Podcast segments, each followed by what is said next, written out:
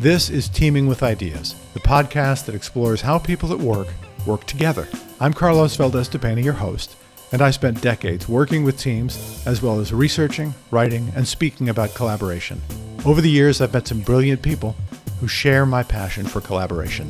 In Teaming with Ideas, I'll be speaking with these experts so that you can put them to work to make your work life richer and more rewarding. Enjoy. Welcome back to Teaming with Ideas with Tim Creed. Tim, welcome to the podcast. Thanks, Carlos. Thanks for having me. I met Tim at Mars, and Tim has since moved on and is doing some very exciting stuff. Tim, first, why don't you tell my brilliant listeners a little bit about yourself? Sure. I'm an Australian by background. I'm a, I'm a native Australian, although with the accent, you'll probably pick up it's a bit of a mutt accent. I've spent the last 10 years officially living in the US, but a handful of years prior to that in other parts of the world. So I guess taking a step back, I was uh, I was born in Sydney to Australian parents, but we quickly moved from Sydney to London when I was about two. Spent a few years in London. My sister was born there. From London, we moved to New York and uh, spent about six years in in just outside of New York City, where my dad was working for Unilever at the time. And then we uh, made our way back to Australia. Spent sort of the rest of my, I call it, childhood and teenage years in Australia. And at the age of 15, kind of reached a pretty pivotal point where my dad had a career opportunity again back in the US. And at 15, I was halfway through high school. And the obvious question to me was Was I willing to pack up and move from Sydney at the time to the US? And I was pretty adamant about not doing that. Um, I was pretty committed to my friends in Australia and finishing high school in Australia. And so, sure enough, you know, dad sort of made the quick decision that's all right, we'll stay and I'll keep doing my current role. And I gave it some thought for a little while. I was actually fortunate. I was at a, at a private boys' school.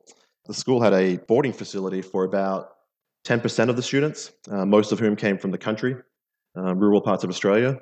After giving it a couple of weeks' thought, I said to my dad and my mum that I really wanted him to take the career opportunity. And at the same time, for me, it was actually an opportunity to kind of stay in Australia and, and take the boarding school route, which was a tough family decision. But we, we all considered it for a while ultimately made that decision where I stayed in Australia and my parents moved off to the US with my sister, who's a few years younger than me.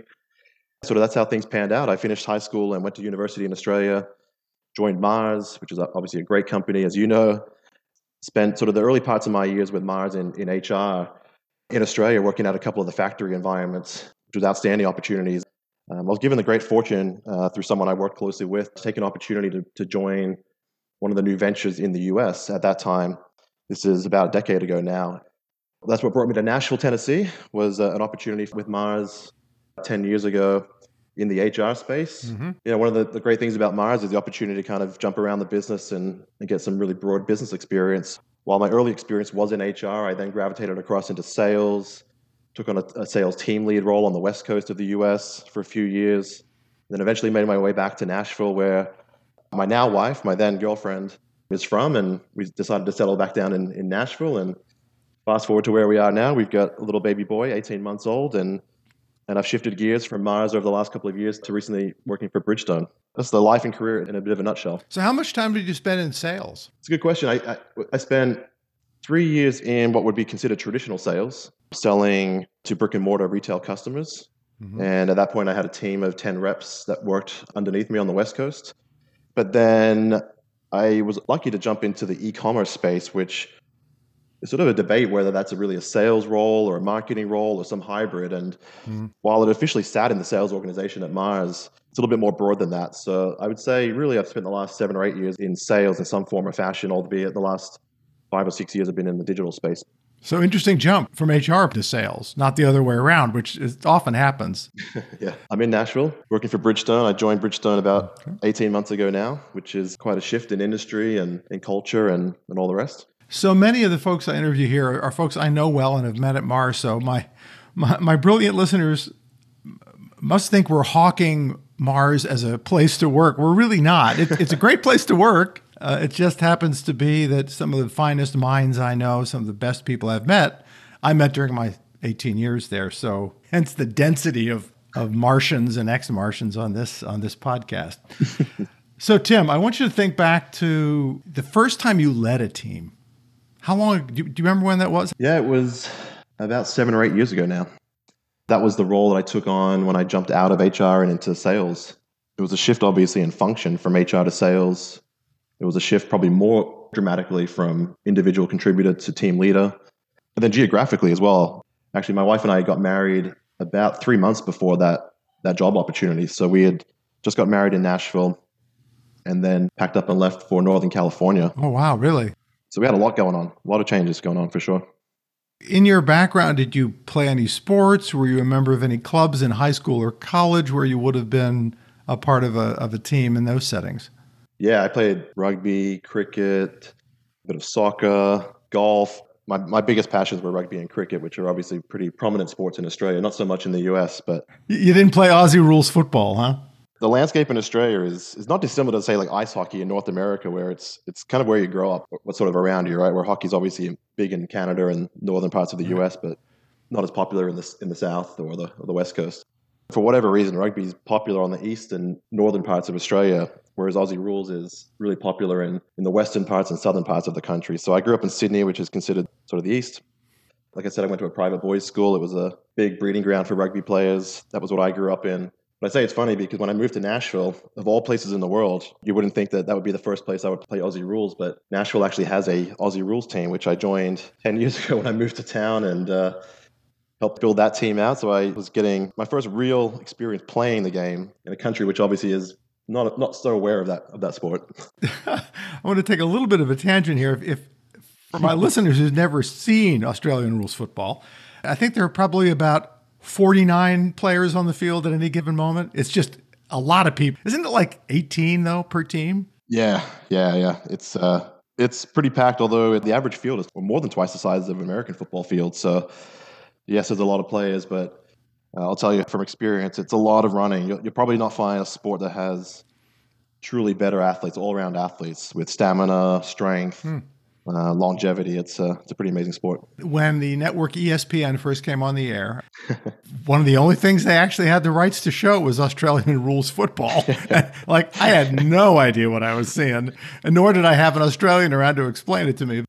I asked you that because I like to talk to folks about what they've learned about teams and teamwork through the course of their careers. And mm-hmm. um, while I'm not a big fan of sports analogies, I think we do learn a lot by the ways we're asked to collaborate in the various things outside of work we may participate in. But let's go back to your first role as a leader. It was the move into the field sales role. And not you're changing, as you said, both functions and going from individual contributor to a team leader. Mm-hmm. What do you remember in terms of your learning curve when you did that? It was extremely steep for a number of reasons. You know, I felt on the one hand that, as you mentioned, the move from HR to sales is a pretty uncommon one.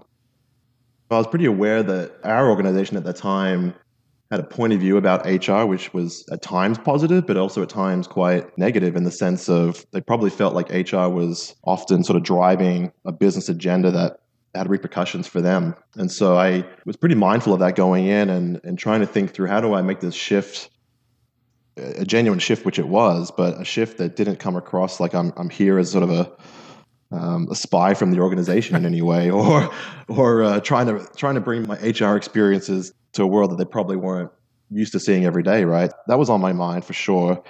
Just to give some context on the team, the team was a team of ten sales reps, pretty much all of them with with significant experience. Um, aside from one one relatively young guy who was probably two or three years out of college, but the other nine were 20 plus year, 30 plus year sales veterans. And most of them actually had spent that amount of time with the company. So a lot of longevity, a lot of experience, and I felt quite humbled to jump into that and recognize that I clearly didn't have the functional expertise or the experiences that they had. In a lot of ways, it was confronting to figure out how do I step in and figure out where I'm really going to help? How do I sort of create a mark as a leader, given I'm making all these shifts? Those are sort of the backgrounds of the people on the team. Yeah.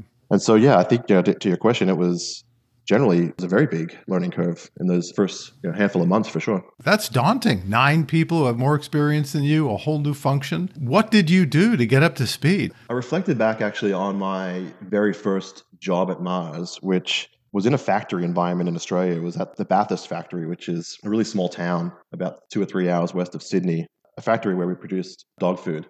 I wasn't a team lead, obviously, at that time. I was I was in an HR support role the majority of the workforce there were obviously working on the manufacturing floor. their priority was having a, a solid, safe day of work, making money to provide for their family, really fundamental stuff. My lessons from that experience were they just wanted to be heard. They wanted people around them, especially the corporate associates, to really spend time just just making connections. And I I took a lot out of that experience and tried to play it into that shift I made when I was becoming a team lead for sales. It took me a while to recognize I didn't have to try and be an expert in any way or prove functional worth. In fact, if anything, it was more about teasing out and bringing out the capabilities of the team. And that's so that's how I approached it was I spent really solid time the first 3 or 4 months with each of the team members out on the road, spending time in the car with them, driving around, doing sales calls, really taking a back seat, observing them, getting to know them, and vice versa, helping them to get to know me. So we really just built a relationship first and foremost. Um, and it wasn't so much about having to make a mark in terms of what are my functional expectations of them. It was really a chance to learn and, and let them kind of take the front seat. Probably the biggest lesson of all. How long were you in that role? All in about two and a half, three years. And how long did it take for you to win over the team? Some team members quicker than others. Um, you know, I'd say probably half the team, it was a matter of weeks or months. And for maybe two or three team members in particular, it was the good part of a year, 18 months to really truly get that level of trust, I guess, uh, you know, with, with each other. And there's plenty of reasons for it. Some of them are certainly my own approach and having to adapt my approach to, to those couple of people in particular, very different styles and backgrounds on their ends but also just understanding the, the history they had been through. This was also a um, group of teammates that had spent a number of years working for a couple of brands that Mars had acquired. And so they had worked in a very distinctly different culture for a large part of their career. And then when Mars took over the business, they felt quite a dramatic shift. And I think, despite all the great efforts of the business, they were lost along the way. And I think that was part of it, right? I, I came in as a Martian in their eyes, a, a long term Mars associate.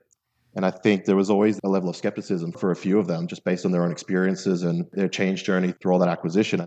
What I learned is you've got to acknowledge that some people, change does take more time. And even if you think you've got a solid approach where you're really trying to build the same level of respect and understanding for each member of your team, some people just take longer to, to get there than others. So that that's another complexity in this, isn't it? The fact that this was a fairly recently acquired piece of the pet care portfolio Yep. And they were going through a cultural adjustment. I, I'm, I'm picturing you in this job, Tim, and I'm thinking there are just potholes, all kinds of opportunities to trip up. Do you remember any notable misstep you made from which you learned a lesson about managing people and leading? There's one that really stands out, which is there was 10 roles on the team, 10 sales positions. And when I joined, one of those positions was open. Someone had recently retired. So we had an open sales position in Northern California. At least I gave it a few weeks to to feel the urgency to fill the job, but I but I was feeling pressure to fill the role because with one person out, other members of the team have to pick up the slack. They have to cover that territory. They have to meet more customers than they normally would. And so there was definitely some some urgency to get that job filled. I, in my sort of first couple of weeks, had assessed that the team had tremendous experience and longevity with with the organization. But I felt like there was, call it a lack of diversity in terms of thoughts coming into the team that would probably be best fit from outside the industry. Because probably eight of the nine members of the team had been spending a long time in the pet industry. One was a couple of years out of college. But I felt like there was sort of a, a myopic thinking within the team that everything had to be done the way it was done in the pet industry for so long. And so I kind of made the choice in my head that when I was going to fill this role externally, I would go outside the industry and look for someone with a different set of experiences than probably traditional sales reps would have had. The problem I had was I filled the job so quickly and brought in someone that I thought checked those boxes, and I really didn't do a thorough assessment of how they were going to integrate with the team and, and when they were under pressure, how they would really behave. That person just became a real misfit. So, with good intent, but really bad execution on my end, it created a real issue where there was friction between that person and a number of the legacy team members. They obviously, in a lot of ways, probably thought, well, this guy came from HR and should know how to recruit people pretty well. yeah. First job of recruiting as a team lead was really the wrong decision. That was a really big lesson in not jumping to conclusions in terms of what you think has to take place. Right. But more importantly, really take the time to hire for fit, to hire for true learning agility. It's not so much the background experiences that matter. It's more really to be agile in whatever environment that you're in and trying to create as a team. And that was my lesson. So we sort of had to, unfortunately, take some time to move on through that process of exiting that person from the business. And eventually we made a great hire after that. But that was definitely a big lesson in terms of probably putting us back as a team. Obviously, the team wasn't feeling great about this, to understate the matter. I would imagine there was probably some frustration, maybe even some resentment. Yep.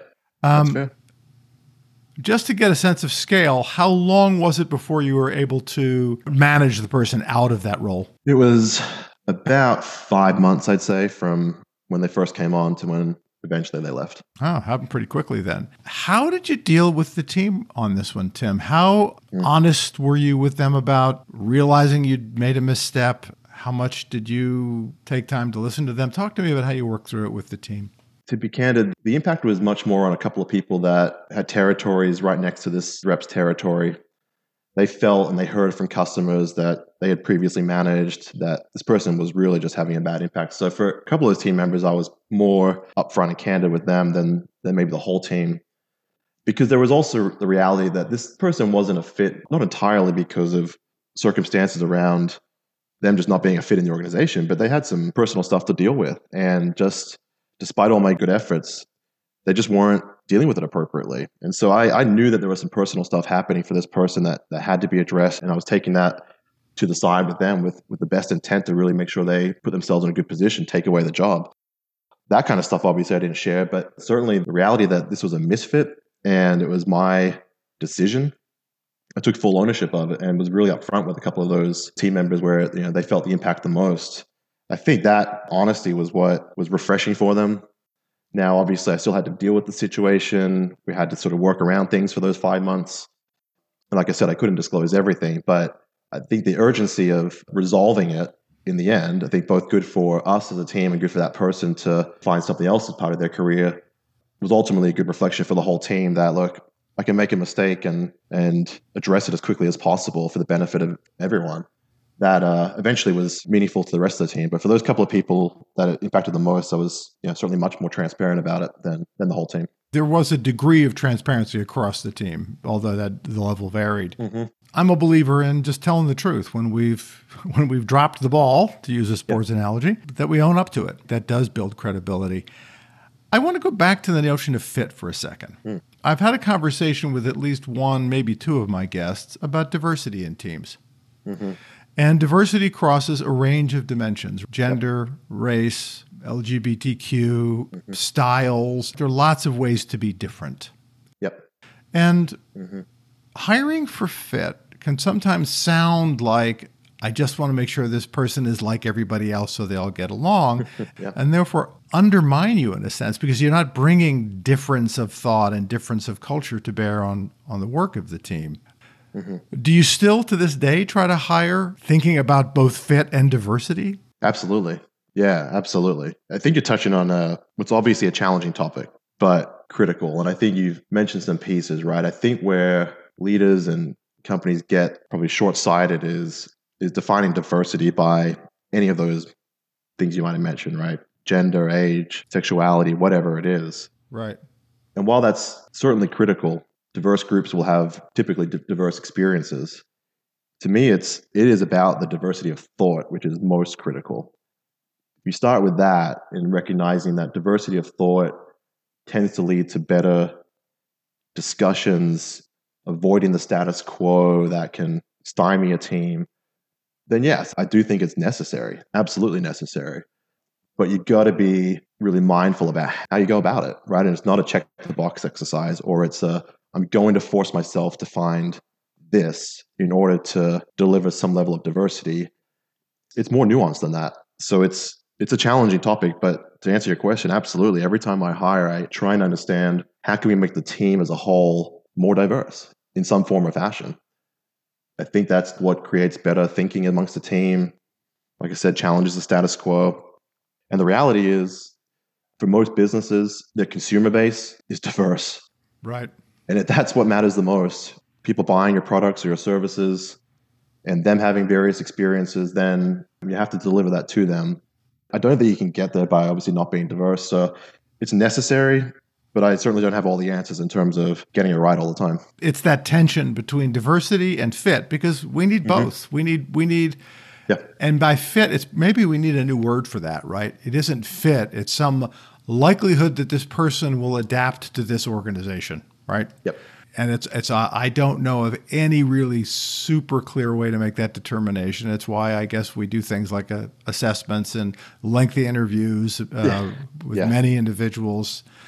Um, yep. one one day, right, right. Although, although I would say one thing, this is where company values or team values become really important, and not just the values that are on a wall, but the actionable values. Because if an organization has defined values that are consistently lived that is essentially what it takes to succeed here at, at a high level. So if I go back to my time at Mars, the five principles, incredibly well ingrained. Anywhere you go around the world, any Mars associate will tell you the five principles. And they're non negotiable.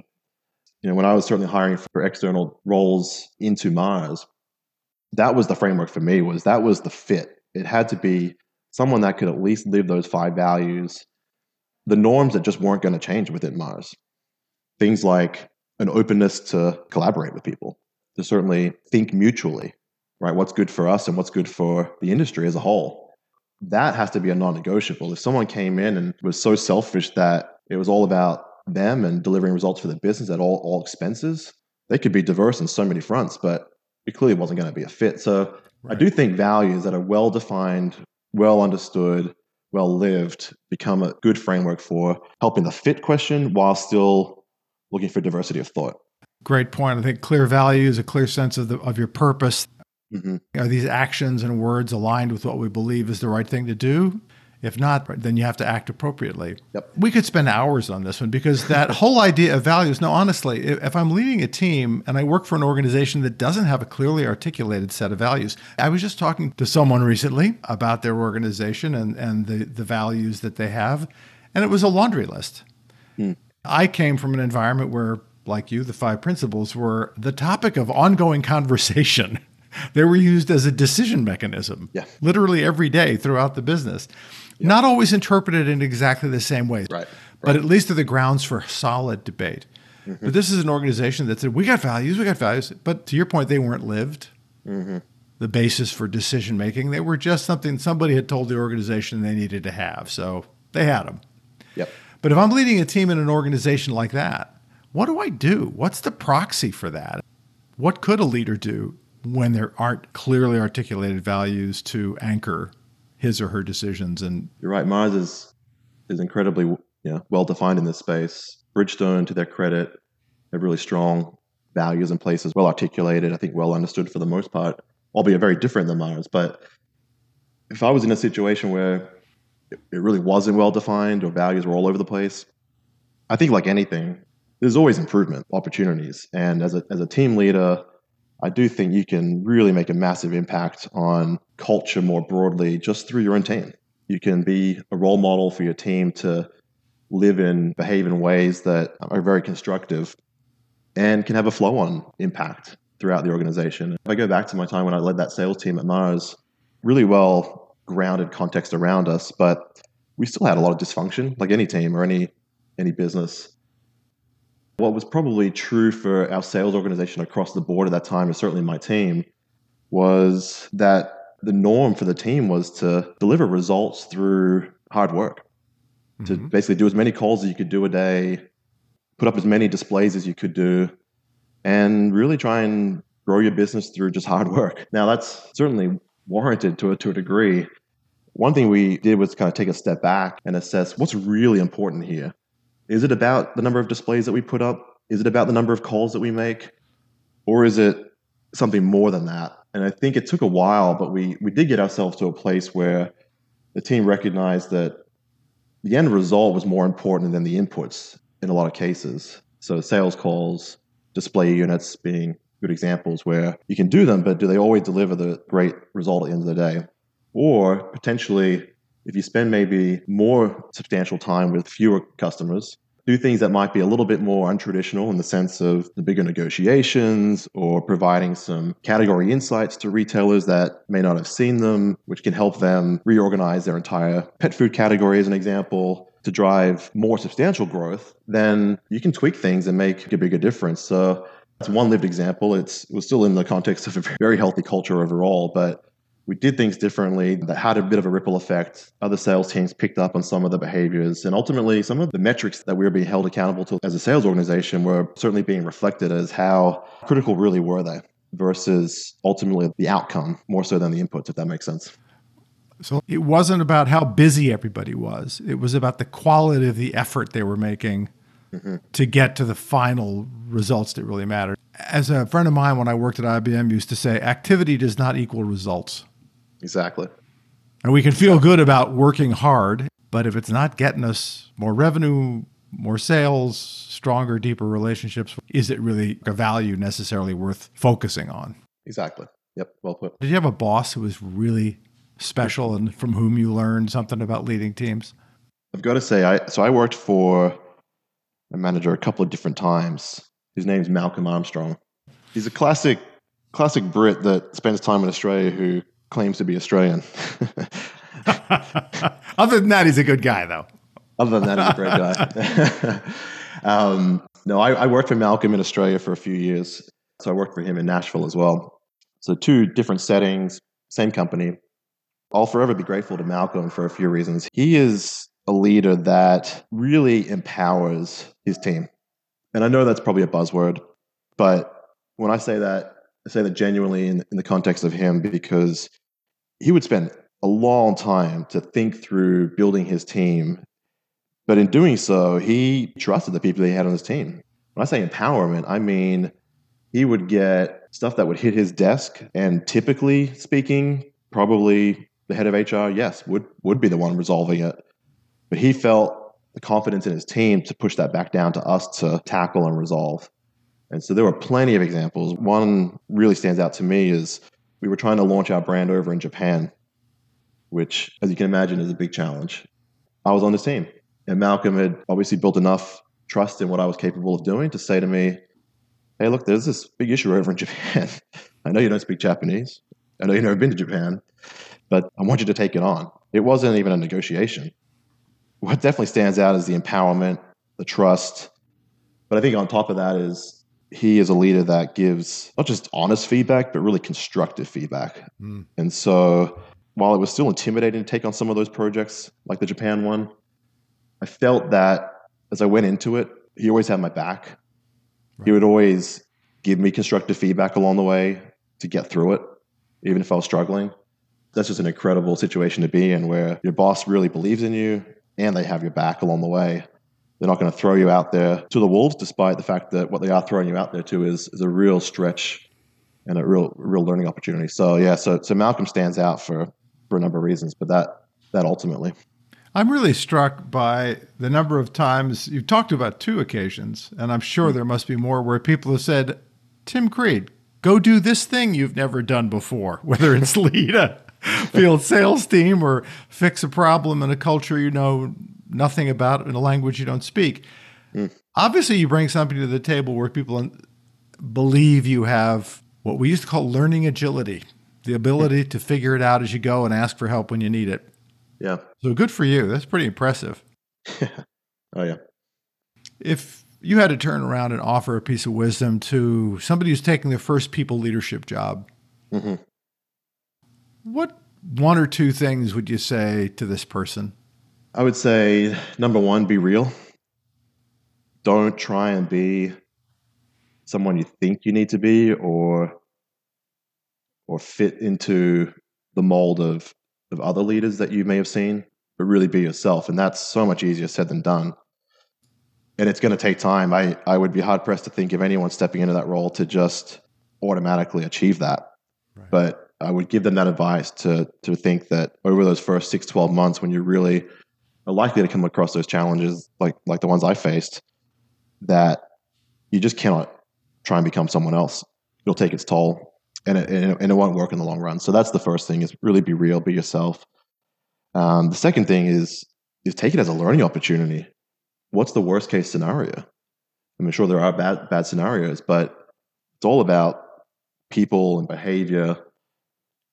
Go in there, and be incredibly humble, and recognize that leadership is about the people you lead. It's not about you. It's all learning. You're learning about the people that work for you. You're hopefully giving them a chance to be better than what they are today. And you're going to learn a lot about yourself along the way. Recognize it's a learning journey. It's not that you have to perfect it straight away. That was probably my biggest challenge is I've always been someone that sort of prided myself on getting it right quickly or doing well in school or competing and trying to win rugby games. And it's okay to lose sometimes. It's okay to to not always be perfect. That would be my advice is it's it's gonna be tough. By the nature of the job, it's not about delivering the results. The people underneath you should be the ones delivering the results. It's the learning journey in terms of human behavior and bringing the best out of people. I loved what you said. Remember, it's about them, it's not about you, but take care of yourself. Would your advice change at all in a world where we're still being forced to work apart so much, or is it still basically those two same principles? Same two principles.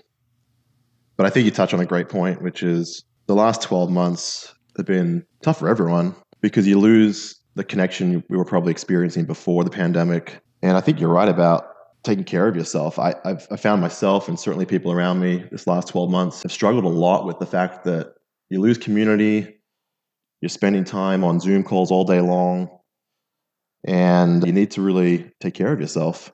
Nothing changes, whether this was to linger on longer we go to mm. some kind of hybrid working model, which is likely going forward, right. or if companies go back to the office. Either way, I think always be yourself and always take every day as a learning opportunity, and the rest sort of comes along with it.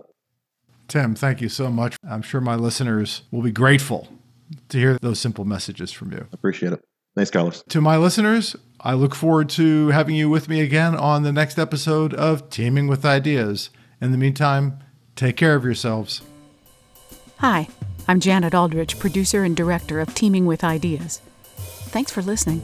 And thank you, John Wallerick, for the music. If you found this podcast useful, please subscribe, review, and share. Want more? Visit Carlos's blog, Teaming with Ideas, at carlosvdapena.com. Questions? Click on the Contact Carlos button, and we'll answer promptly. To be interviewed on the Teaming with Ideas podcast, visit carlosvdapena.com forward slash podcast dash contact and complete the questionnaire. Thanks again for listening, and keep on teaming with ideas.